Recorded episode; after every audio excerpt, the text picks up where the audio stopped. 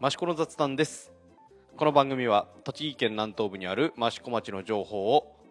雑談しながらお伝えするポッドキャスト番組です。お伝えするのはイソップと道の駅益子の神田です。よろしくお願いします。よろしくお願いします。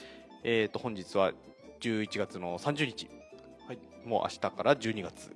はい、いつも通り道の駅益子さんの多目的ホールをお借りして、収録させていただいております、はい、やっぱり12月目前とあって一気に冷え込んできましたね、今度ね。そうですね、はい、あれですか、ようやくストーブは動き出しましたか？先月はなんかまだ掃除してないみたいなこと言ってましたけど、うん、ちょこちょこ動き出した、まあ、でもね11月は、あったかかった。そうそうそう、比較的一瞬寒かった時期もありましたけど、うん、その後もなんかね、うん、なしでもいけるかなぐらいの感じだったんで、ここ数日ねまた冷え込んできたんで、そう一気に冷え込んだんでちょっとつけてますけど、ね、まあね、この冷え込みのせいかどうか分かりませんが、全国的にやっぱりコロナの方も、うんうん、まあ第3波とは言ってませんが増えつつある。第3波じゃないの？よく分かんない。なんかね、あの偉い人たちはなんか第3波じゃないみたいなこと言ってますけど。俺も第2波ってあったのかなっていうずっとね、結構ずっと思ってた。そうね、そうですね、うん、まあね、益子栃木県はね今のところまだ、うん、知事の方も、制限をするとかしないとか、はい、っていうところはまだしないということを言ってましたので、まだもうちょっと、大丈夫なのかなっていうところもあるとは思うんですが、はい、まあ万全な、はい、対策をしていただければと思います。はい、はい、で、ね、12月入りますが、1ヶ月前ね、益子のウェブ陶器市、はい、が開幕したよっていう話をしたと思うんですが、はい、前回の、収録の時はあれかな、2回目の窯出しをやった直後、あ、1回目の窯出しか、うん、をやった直後で、はいはい、うん、あと1週間ぐらい、うんうん、残ってるよって話をしたと思うんですが、はい、それが11月の10日でしたっけ？そうですね、に、はい、閉幕したというところですが、どうなんですかね、結果としてはどうだったんでしょうかね。ね、まあ、売り上げだけでいうと春よりは落ちていたんでしょうけど、うん、少し、はいはい、ただ開催期間が、ね、短かったんで、うんうんうん、であとは春はもう完全にね、お客さんが来ない、うんうん、ゴールデンウィーク、そうですね、今回は結構もう GoTo が始まったりして、うんうん、お客さんもまあ、普通にお店もそうやってましたからね、うん、まあ、あとはね、前も前回も話しましたけども、お店独自でちょっとした企画展をやったりとかね、うん、っていうところもありましたので、うん、まあ実は、昨日かな、ちょっと役場に用事があって行った時に、はい、ポッドキャストにも出てもらった水野さん、はい、にお会いしたんで、はい、ちょっと話聞いてみたんですけど、うん、まあ、土台作り、うん、そのウェブで、うん、作家さん自らウェブで販売する土台作りみたいなのはうまくいったんじゃないかなっていう話をされてたので、はい、まあ、今後につながる、うん、ところなのかな、まあ、そうですよね、うん、それはもちろんあると思います。まあでも、新聞報道で見ましたけど、春秋合わせて、うん、9000万弱ぐらいの売り上げがあったということですから、はい、まあね、何もないよりはね、まあ、もちろん、うん、いいということでしたので、はい、どうなんですかね、想定よりは、もともとの想定より、まあ、春はねかなり想定を上回ったって話してましたけど、うんうん、秋も含めて、まあでももともとよりはね、うん、大幅に良かったんじゃないですか。なるほど。まあね、ウェブの方はね神田さんほぼ関わってませんので、うん、今回は本当にまさにノータッチなんで、あれですか、前回紹介した限定ハンカチバンダナは、はいはいはい、どうでした？結構売れました？まあぼちぼち50枚ぐらいかな。あ、まあまあでもねウェブでは、はい、まあね、まだ売ってるお店もそうですね、ありますからね。今道の駅でも販売してますけど、はい、道の駅では結構売れてます。ああ、そうですか。持ってる。ああ、よかったよかった。はい。はい、まあお蔵入りせずまだはい、ゲットできますので、はい、ウェブ陶器市は終わりましたけども、うん、そういう、限定品とかもまだまだありますので、はい、益子に来た際にはちょっと見てもらえればと思うんですけども、はい、まあウェブ陶器市期間中、まあ期間終わってからでしたっけ？浜田窯のオールドヴィンテージセール、はいはい、ここでも前回話しましたけども、はい、行ってきました、はい、すごいですねあそこね、なんかこう雰囲気というかなんつうのかな、パワースポット的な雰囲気はある、まあ、ある、そうっすよね。うんね、焼き物、こう民芸をね、うん、のこう焼き物が好きな人にとっては結構こう、はい、うん、パワースポット的な場所になりうるんじゃないかなっていう、うん、場所で、はい、作品がお買い得に買えるという、うん、あれ3日間やったんでしたっけ？そうですね、金土日か、うんうんですね。実は私も家族と行きまして、僕はあの30年ぐらい前の浜田窯のビアマグがね、3000円ぐらいだったんで、はいはいね、なかなか買えないじゃないですか、うん、なので1個買わせていただきました。でね、右手益子の中山さんが、はいはい、あの販売お手伝いされてましたけど、はいはい、説明を受けて、あのこれバーナード・リーチさんが作った形を元にした浜田窯のデザインなんだよっていうのを聞いて、おおなるほどなるほどっつって、うん、でまた次の日あの嫁連れて行ったら、うん、嫁がなんか窯物のその浜田窯のお皿を、はい、うん、何枚か買ってましたね。素晴らしいでもね、やっぱりあの浜田庄司さんとかまあ、新作さんの若い頃の作品、はい、あと友さんの若い頃の作品とか、はい、あと敦也さんの作品は僕はほぼまあね、あの手に取って見るっていうのはほぼ初めてというか、はい、そもそも物が少ない、うんうん、そうでしょうね、うん、そのところなので、うん、初めてこう、うん、物を間近で見て、はい、なかなかこういう機会ないなと思いましたけども、うん、どうでしたか神田さんは。まあ会いましたけど会場で、うん、普通にお客さんで行ったつもりだったんですけど、初日の朝はねもう60人ぐらい並んでて、そうそう行列できてたって聞いて、まあ、神田さんの SNS で見たんですけど、民芸店ご夫婦が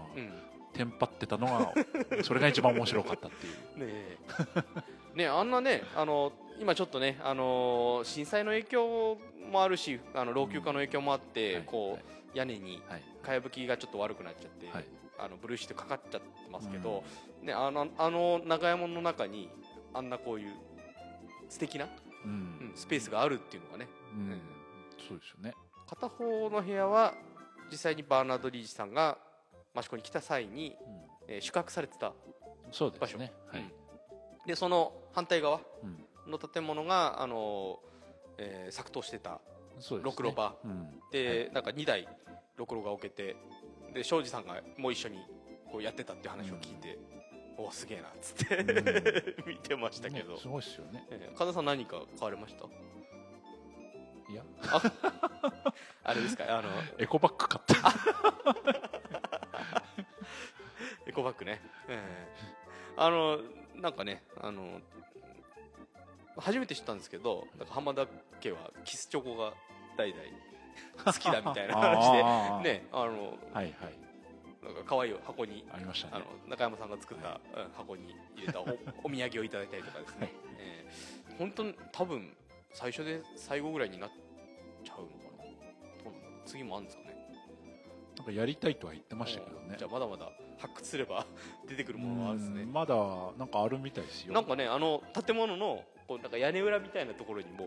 まだまだ何かありそうな雰囲気がありましたもんね、あれねうん、うん、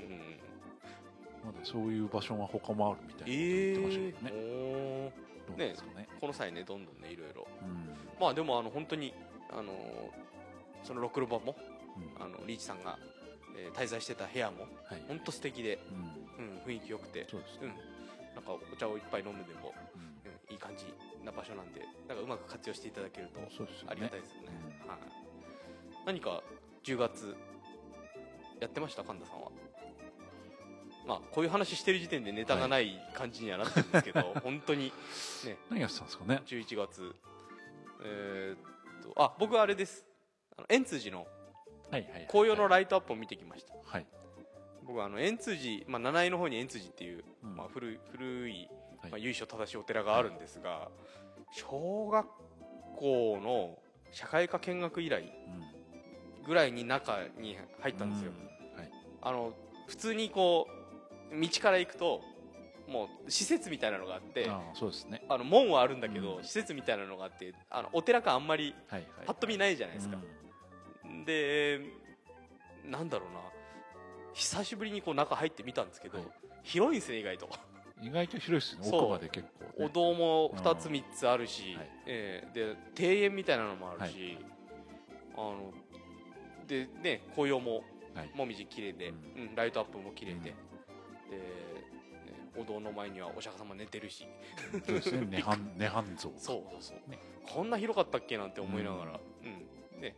ライトアップ非常に綺麗でしたけど、うん、関西行かれました？行ってないです。大体行かないですもんね。まあでもね、ライトアップ自体はもうすぐ終わり、一応12月上旬までとはなってたんですけど、はいはいでも結構ね、平日の、何時ぐらいかな、7時前ぐらいだったんですけど、うん、3,4 組ぐらい、うん、来てる人がいて、うんうん、あ、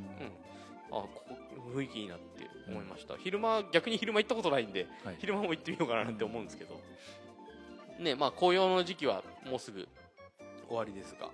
い、まだ、西明寺とかはギリギリセーフで見れるのかな。商工会じゃねえや、観光協会のホームページだと、先週あたり見頃みたいな感じで出てましたけど、もう散っちゃったかな。いや、まだギリギリ大丈夫かな、まあ、散っちゃったものもあるでしょうけど、うんうんうん、結構ね、益子は12月頭ぐらいまではそうですね、まだね、うんうん、綺麗なとこは全然綺麗ですからね、うん、はい、うん、11月他ネタがつい先日はあれがありましたね、はい、11月27日かな、はい、日本遺産の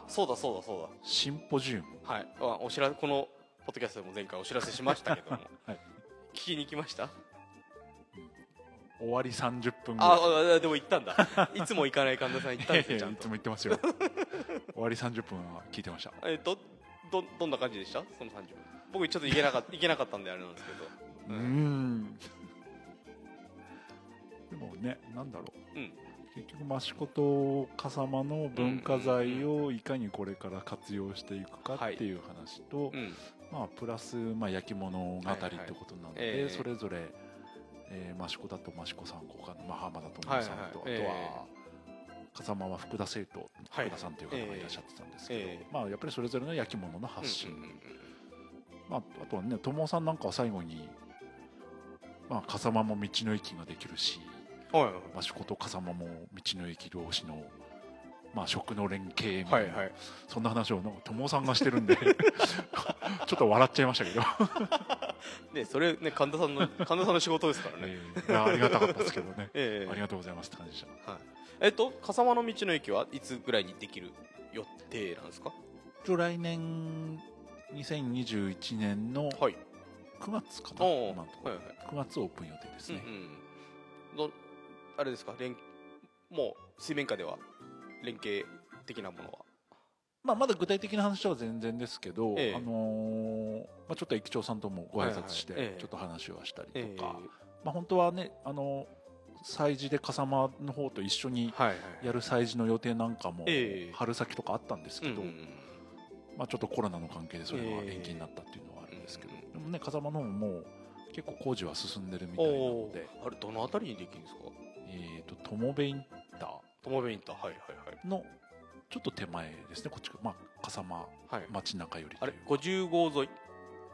やあれは何号350何号でしたっけ？あれですか岩間とかあっちの方に行く、そうですね、県道、はい、の方にできると。そうですね、はい、もうでも本当に友部インターのすぐ、うん、入り口ちょっと手前ぐらいですね、じゃあまあ高速からすぐアクセスできるような。そうですね、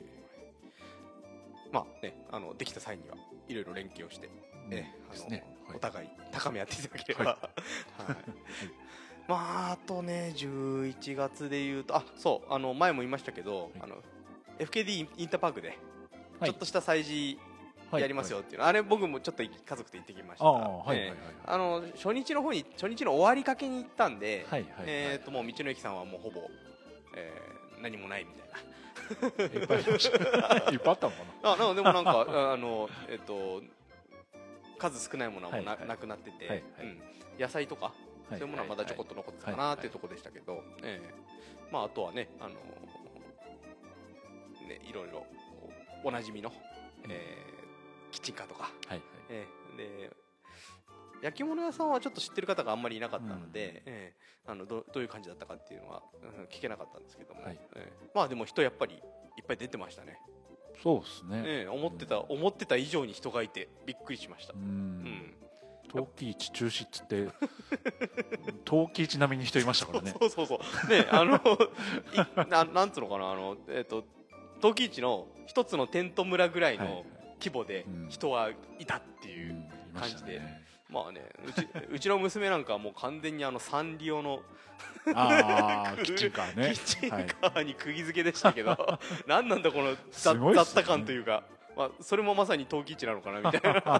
感じはありましたけど、はいうん、まあ確かに2日間とも盛況だったみたいで、そうですね、うん、道の駅さんは急遽の出店ということでしたけれども、そうですね、もう準備全然できてなかったんで、やる気なかったんですけど初日の朝すごい人だったんで、急遽戻って野菜だなんだを追加で後から持ってって結局残ったっていうパターンです、よくあるパターンです。まあ本当朝一はもう結構、人あふれてた、ねまあ、僕が行った時はねそんなに終わり気だったんで、はいそんなには混んでませんでしたけども、はいまあ、やっぱりみんな結構ああいう催事に飢えてるんだなっていう、まあ、そうっすよね、そういうのはありますよね、確かにね、ようやく、ちょこっとずつ小規模で、はいはい、そういうのもやれだしたので、ね、さらなるコロナの広がりを抑えつつ、そうですね。ね、さらにそっちの催事の方は広げていければっていうところなんだと思うんですが、はいまあ、11月はそんなところで振り返りは終わりにしようと思うんですが、はいまあ、12月、はいイベントほぼないっす。うん全く思い当たらない。一応町のホームページのイベント情報によると、はいこれも前回のポッドキャスト収録の時に言ったんですけど、まあはい陶芸メッセ益子陶芸美術館の、うん展示が変わってますよっていうお知らせと、あとまあいつもの星を見る会、はいそれが2つ、ありますよっていうのだけでほぼ他ないんですよね。ちょっとこれ大丈夫かなとかまあでもまあね、このコロナがちょっとまた増えつつある時期なので、はいはいまあ、それはそれでいいのかなとか思いつつ、うんねまあ、本来であれば12月の第1週にトレラン益子があって、うん そうですね、でその次の週に、羽賀島マラソンがある予定でしたけども、うんまあ、今年はこういう状況なので、はいやはり中止と、うんまあ、しょうがない、うん、ところではありますが、はいうんまあ、でね道の駅益子の方でも何か12月新しいことあるのかなと思ったんですが、はいまあうちの父親もお世話になった手仕事の展示も終わり、はいはい何か新しい展示が始まるのかなと思いきやコロナの影響であんま関係ないとりあえず企画展示はすぐにはない感じなんですよね。そうですね、今ちょっと模様替え期間といいますか、はいはい、ちょっと次に予定しているのが焼き物関連の展示なんですけど、はいはいはいまあ、ちょっといろいろ作家さんの都合もろもろを含めてなかなかコロナで準備も進まなかったので、まあ、年明け、はい2月ぐらいからちょっとずれ込んじゃいまして2ヶ月ぐらいちょっと空いちゃうんですね。そうですね、まあ、ちょっとその間プチ企画みたいな、うんうんちょっとまあ道の駅の写真展みたいなことをやろうかみたいな話はちょっと出てはいるんですけど、ちょっとどうしたもんかというところですね。なんかこうあれですか、ちょっと変わった企画みたいなのを考える時もあるんですか、今後というか、まあ、その年明けに考えているのは、焼き物をただ販売ではなくて、まあ益子の中でもちょっとマニアックというかアカデミックになっちゃうとこはあるんですけど、なんて言うんだろうな、一つの窯元さんというか、題名で言うと、まあ、師匠の言葉、はいはいはいまあ、益子の中でもやっぱり有名な作家さんというか、うんうんはい、でそこを巣立っている卒業生の作家さんもいっぱいいるので、そのお弟子さんたちにいろいろ話を聞いて、はいはい、そのお師匠さんにちょっとピックアップする、なるほど、スポット当てるような、お師匠さんの言葉を、うんうんうん、まあもちろんちょっと作品も並べはするんですけど、どちらかというとそういうなんだろう、ものづくりの格言じゃないですけどね、はいはいはい、なんかそういう名言みたいな、ちょっとそんなところをなかなか、うん、面白いんじゃないですか。お弟子さんに今いろいろインタビューして回ってるような感じですね。なかなかね、意外なこう人が、意外な作家さんが意外な実は先生についてたとかね、そうですね、あったりするんですよね。まさにそうですね。で、うん、あ、この人とこの人兄弟弟子だったんだ、ね、みたいなのもあるし、うん、でね、今この作家さんは分かるけど、その先生だった作家さんも他界されちゃったりとかしてて、うん、どういう方だったか分かんないっていうのを、はい、今だとありますんでね、そういうのが貴重な証言が並ぶ予定、ね、はい、ちょっと編集に時間がかかる的なね、うん、ちょっと益子好きな人というかそうですね、まあ、ある意味すごいマニアックな企画なんですけど、いやでも全然いいです。僕はマニアックな益子焼きのポッドキャストもやってますのでマニアックかどうかわかんないですけど、結構参考になるのかなっていうところだと思います。なんか提案じゃないですけど、はい、今後の企画展として、はい、今までやったかどうかわかんないですけど、はい、なんかこの建物、はいはい、建築系のものとかっていうのってやったことあります？この道の駅の建物もそうですけど、はい、なんか街にあるこう建築物みたいなものをちょっとピックアップしたりとか、ね、特にね、道の駅益子はね、いろんな賞をいただいたり、はいはい、結構他方面から建築関係では評価を得ているという話聞きますけども、はいはい、なんかそこにこうスポットライトを当てるようなものも、ね、一回ちょっとそういう案は考えたことはあるんですけど、企画というかちょっとマニアックすぎるでも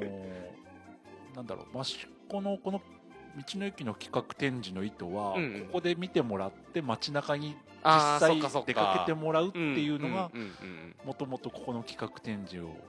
やる大元のコンセプトなので、まあそこのちょっと似た考えだと前にやった世間遺産の企画展示、まあそれは建物というよりはいろんな、まあそうですね、史跡、神社とか史跡とかそういうんですけどね。あともう一つ去年かや今年かやったのが藤原育三先生の、そうそうそう、まあ藤原先生も益子町内でもいろいろいわゆる陶壁、はいはいはい、そういうこう紹介して街中に実際その陶壁を見に行ってもらうっていうような意図はあったんですけど、まあそんな形で益子のちょっと変わった建物を紹介したりして実際そこに行ってもらえる、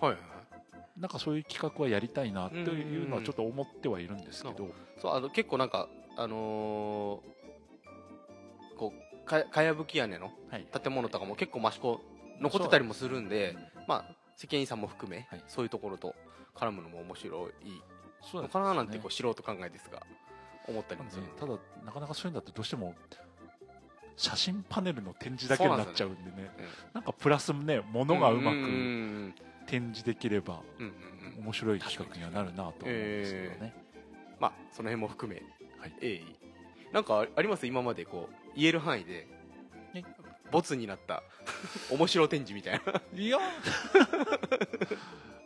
どうすかね、そんなボツにはなってないと思うけど、まあそういうね、くだらないことを考える人はいないってことです普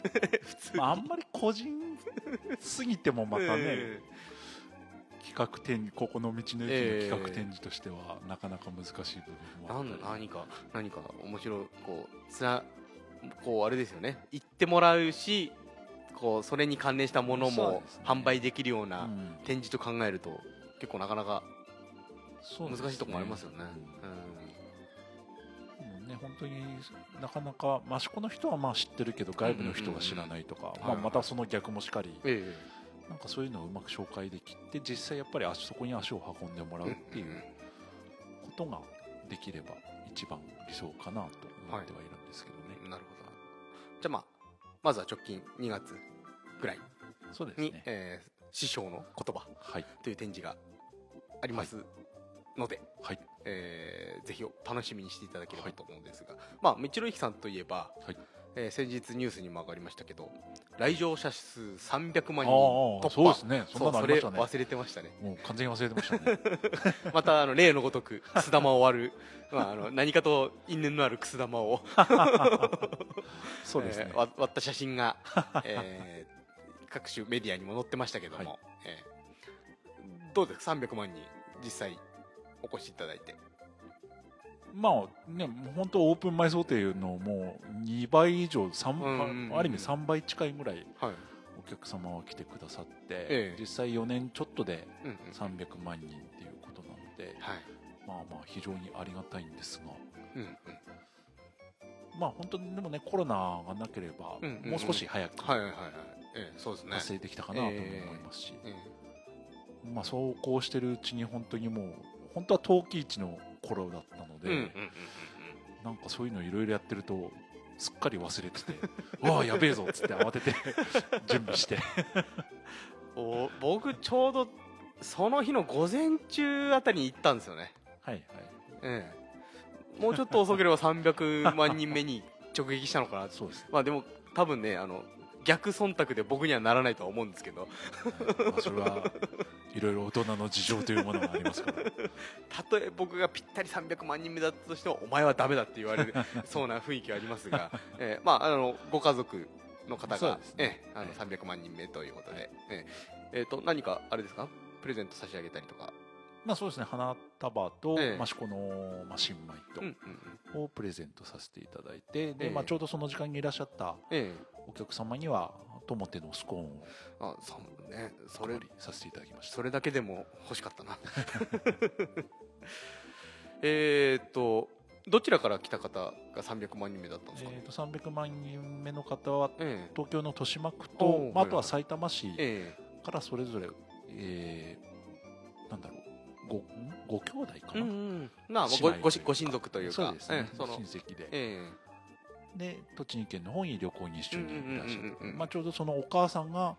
誕生日だったらしく、まあそのまあ誕生日旅行みたいな、なるほどなるほど、ところだった。あ、じゃあいい誕生日プレゼントがそうですね、できたんじゃないかなってとこですかね。300万人か、まあ想定の2倍つうことで、まあ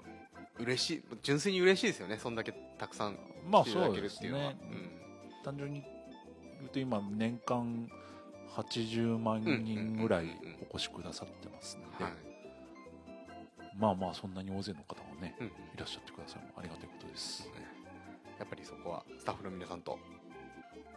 神田駅長のいやちょっとよいしょよいしょしてみますけどスタッフのおかげです。そうですよね、そうですよねって言っちゃったまあね、これからもね、400万人500万人と、たくさんまあね、こういう状況続いてますが、来ていただいて、まあ、リピーターの方もやっぱかなり多いんですよね。でもまあもちろん近隣の方を中心にね、やっぱり多いですよね、もちろん。まあ普通にね、スーパーというかね、そういう感じで僕たちは野菜を買ったり、お惣菜を買ったり、しに来ることが多い道の駅ですし、観光の方からするとやっぱり、ね、帰りに寄りやすいとか、そうですね、このおしゃれな雰囲気を楽しみにしてるって方もいらっしゃるみたいですよね。今後も、皆さんに来てもらえるような道の駅を目指していただければ、俺が言うことじゃないですけどね。まあ、そんな道の駅さんも、今一押しおすすめ商品があると。まあね、いつも12月はクリスマスチキンとか、お正月のお餅とかおそばの話をいつもしてるんですけど、まあね、普通におそばとお餅は例年通り、明日からかな、受付、予約受付の開始をいたします。おそばはまあいつもの、そうですね、鈴木さんのおそば、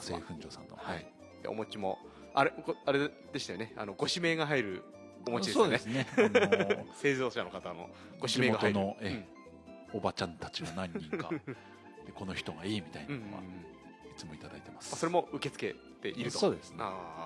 素晴らしい。でチキンがいつもとちょっと違うという話を聞きましたが、今年は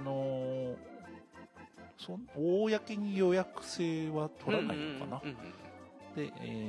どちらかというとフライドチキン、うん、ちょっともうちょっと気軽に買えるようなそんな形にちょっと、はいはい、イメチェンというか、うんうん、チェンジしようということで今準備を進めてます。なるほど。あれですか、クリスマスケーキとかは、はい、出たりしたりしないんですか？ないっすね、まあ、お菓子出してる方もたくさんいらっしゃいますが、まあ、クリスマスっぽいお菓子みたいなものは、まあ、そういうのはちょこちょこ、うん、出てきますけどね、さすがにケーキまではなかなかやっぱり通常の出荷が、ね、みんなあるとなかなか作れないですよね、まあ、そんなクリスマスお正月に向けた商品の話してますけど、はい、一押しおすすめ商品はそれじゃないとそうですか。そうですね、まあそれもおすすめだけど、はい、神田さん的に推したい商品があるとまあそうですね、そうですか、うん、11月の中旬頃から、はい、益子のさつまいもを使った焼き芋と干し芋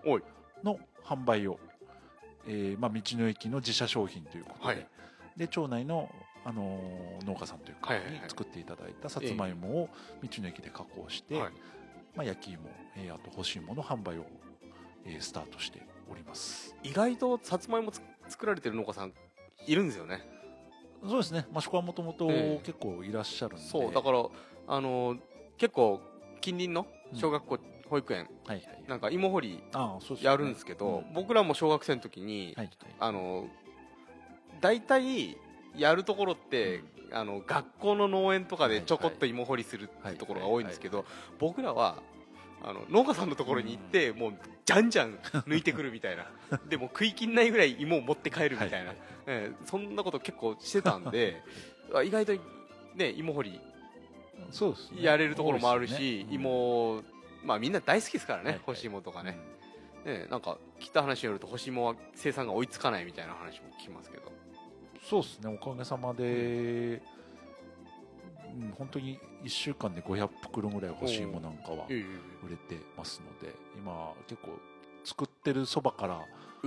並べて売れてっていうで、ちょっと製造が今追いついてないぐらいの状況になっております。なんすかね、干し芋の食べたさ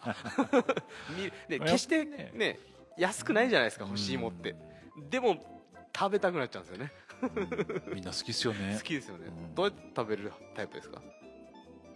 普通にストレートで食べるタイプ。ストレートっていうか、まあやっぱりでも干し芋やっぱり温めれば美味しい。昔みたいにねストーブの上でなかなかね、今焼けなくなってますけど、まあでも電子レンジでちょっと温めるだけでも全然違いますよね。オーブントースターでちょっとね焼いてみたりとかね、でね、あれもありますもんね、道の駅、焼き芋保温機、製造機、あれ製造保温機なんだろう結構だから入るといい匂いするんですよね、もうあやばいこれみたいなまあ今旬か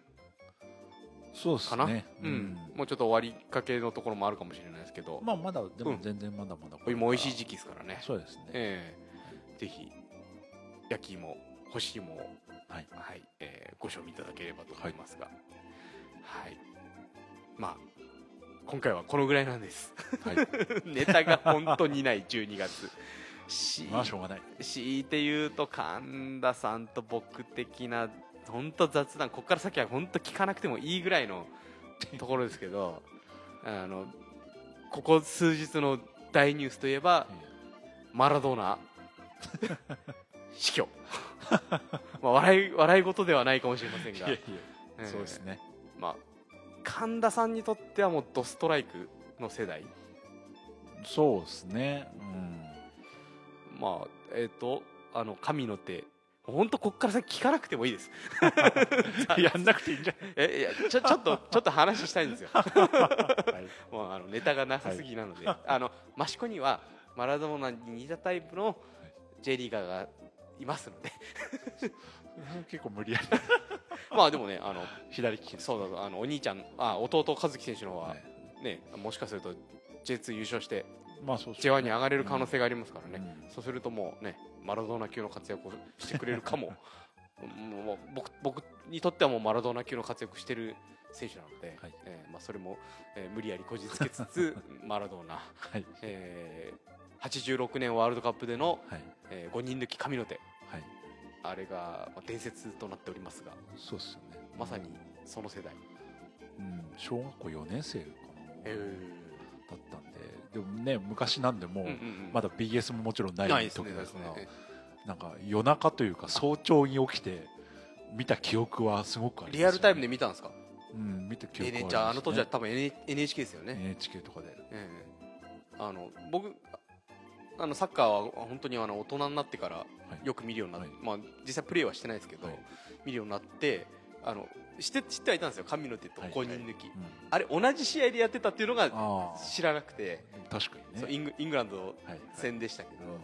い、もうあれで一気にこう爆発したマラドーナまあ日本にも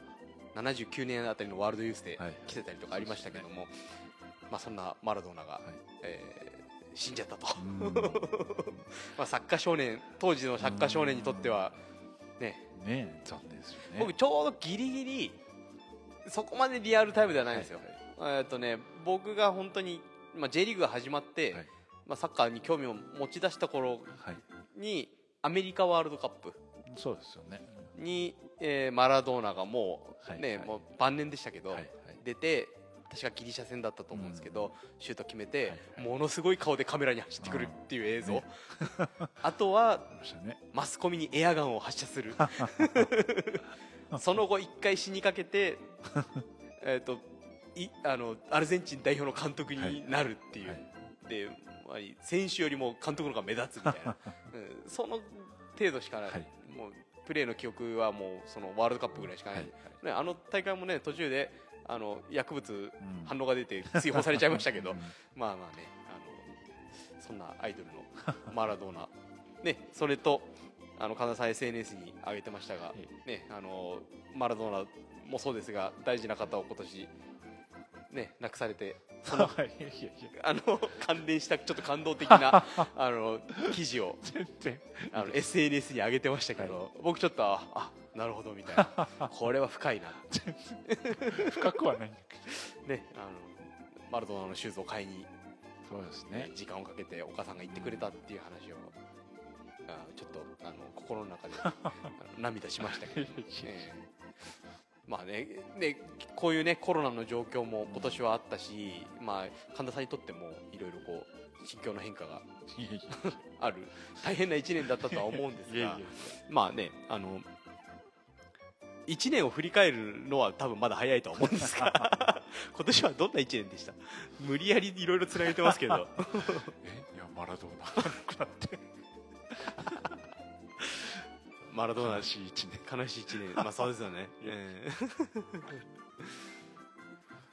いや、うん、なんすかね、ね、なんか今年は本当なんか不思議な1年ですよね。まあ本当なんかある意味人生の中でイレギュラーな年みたいな、そんな感じですけどまあでもね、これがまたいつまで続くんだかっていうのはありますけど、うんうんうん、でも正直自分的にはまあ道の駅もね今オープン4年、はい、5年目に入って、うんうんうん、徐々に、まあ、新しいこともやりつつ、はい、でもまあ落ち着きつつもあるっていうところがあって、うんうんうん、でプラスコロナ禍でとにかくイベントごとがなかったので、はい、まあ、ぶっちゃけ自分的には結構楽な1年まあまあね、神田さんのこのねいろんなねイベントへの関わり方、ね、仕事の幅の広さを考えると、まあね、今年はちょっとまあなんつうのかな、ゆっくりできたかどうかは分からないですけど、少し落ち着けたっていうのはあったんじゃないですかね。うん、まあ、ね、いつもね 動き回っているべきところにいなかったりとかっていうのもありますけど、うん、まあとにかくイレギュラー、うん、ともうイベントやらない慣れがすっかりこのだらけモードにやんなくてもいいんじゃないかみたいなそうもうちょっといいんじゃないこの後みたいなそう来てくれるよみんな結局みたいなね、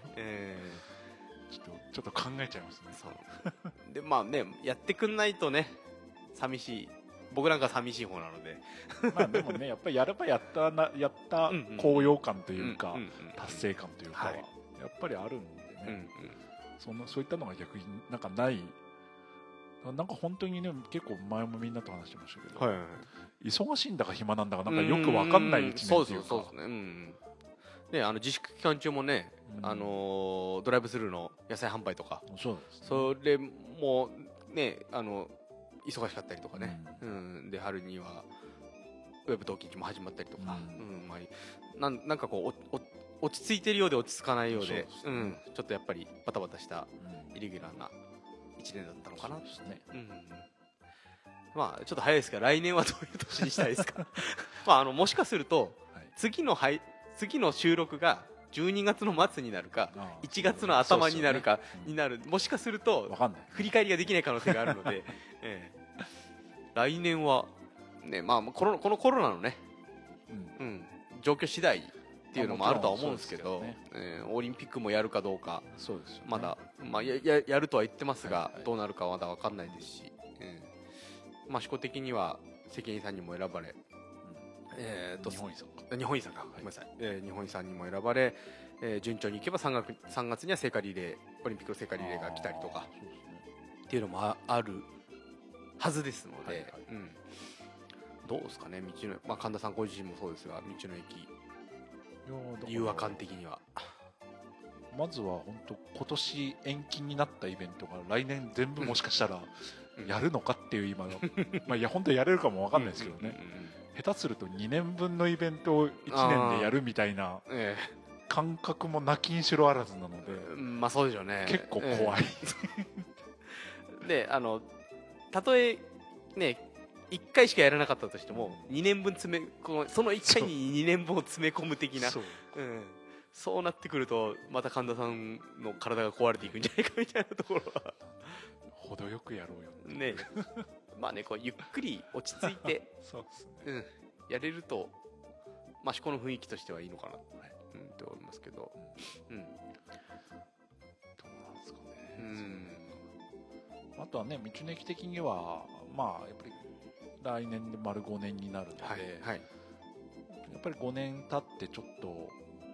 今一度見つめ直すというか、うんうんうんうん、5年経って見えてきたものがあるので、はい、改めてちょっと道の駅全体の、まあ、コンセプトとか、はいはい、まあ、ブランディングというか、うんうん、ちょっとそういったのを一回仕切り直したいなと、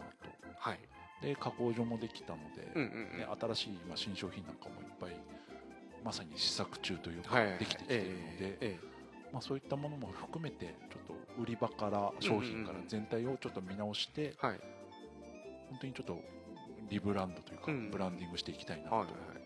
まあ、そういう1年に道の駅としてはそういう1年にしたいなって思ってますけどね。違和感的には違和感をね、うん、とりあえず1年やってみないと分かんないっていうところがまだ1年経ってないですもんね、うんうん、で特に本当このコロナの状況で何とも言えない1年だったので、まあ来年は逆にその1年経って見えてくる部分がいっぱいあると思うんで、まあそこをねちょっとプラスアルファいろんなプランみたいなのを作ったりとか含めて、まあちょっと1年通して経営の安定っていうのが本当ちょっとお堅い話ですけど、そうですね、それは来年の目標ですか。個人的には特にゆっくり過ごしたいみたいなあでもね、このあそう別に何も書いてないですけど、うん、来年で個人的には益子移住丸20周年のはずなんでまあだからって何をやるってわけじゃないんですけどね、はいうん、まあ20年っつったらでもね生まれて成人するだけの年月をもう益子にいるんだなっていうところでちょっと感慨深いものはありますかね。じゃあ20周年ということであれかな、奥様にダイヤモンドでもスイート20ダイヤモンドでもないですね、益子のダイヤモンド土をガワンさんあたりに作っていただいて、ね、お渡ししてやれって言われるでしょうねきっとねまあこのポッドキャスト的にはですね、はい、今こう先月もお話ししてくれましたけど、はい、地域おこし協力隊の皆さんが結構益子にはたくさんまた今増えてますね、そうそうそう、いらっしゃっているということなので、なんか構いろんな分野の方いらっしゃるんで、なんかちょっと話を聞きたいなっていうのも、そう、ね、その移住みたいな、こう益子はこう移住をしてもらいたい町ですから、そうなんかこのおこしさんでいいのかな、おこしさんにいろいろちょっとね若い方もたくさんいらっしゃいますので、ちょっといろいろ話聞いてみたいなとは思ってはいるんですが、そうですね、何せ僕にコネクションがないので僕もないですけどまあ興味のあるおこしさんはそうですねお話聞ければと思いますので、はい、まあね、どういう僕たちには気づかない、魅力をおこしさん多分たくさん知ってると思うので、いろいろお話聞けていければいいかななんて思っておりますので、はいはい、まあ来年は、まあ、ちょっと早いですが、来年はそういう風にもしていきたいと思ってますので、引き続き、聞いていただければと思いますので、はい、まあ今月はそんなとこですかね、はい、何か言い残したことはないですか？イベントもないんでそう、僕もイベントがないんで本当に機材とかね大丈夫かな動くかなとかね、ちょっと確認しなきゃいけないなって思ってますので、はい、来年はぜひ、そうですね、僕も、はい、活躍できるようなイベントを、はい、やっていただければ、もう本当コロナのバカ野郎ですよね本当に、しょうがないですねこればっかりははい、じゃあそんなところで、はい、益子の雑談今月終わりにしようと思います。はい、お伝えしたのはイソップと木の池益子の神田でした。ありがとうございました。ありがとうございました。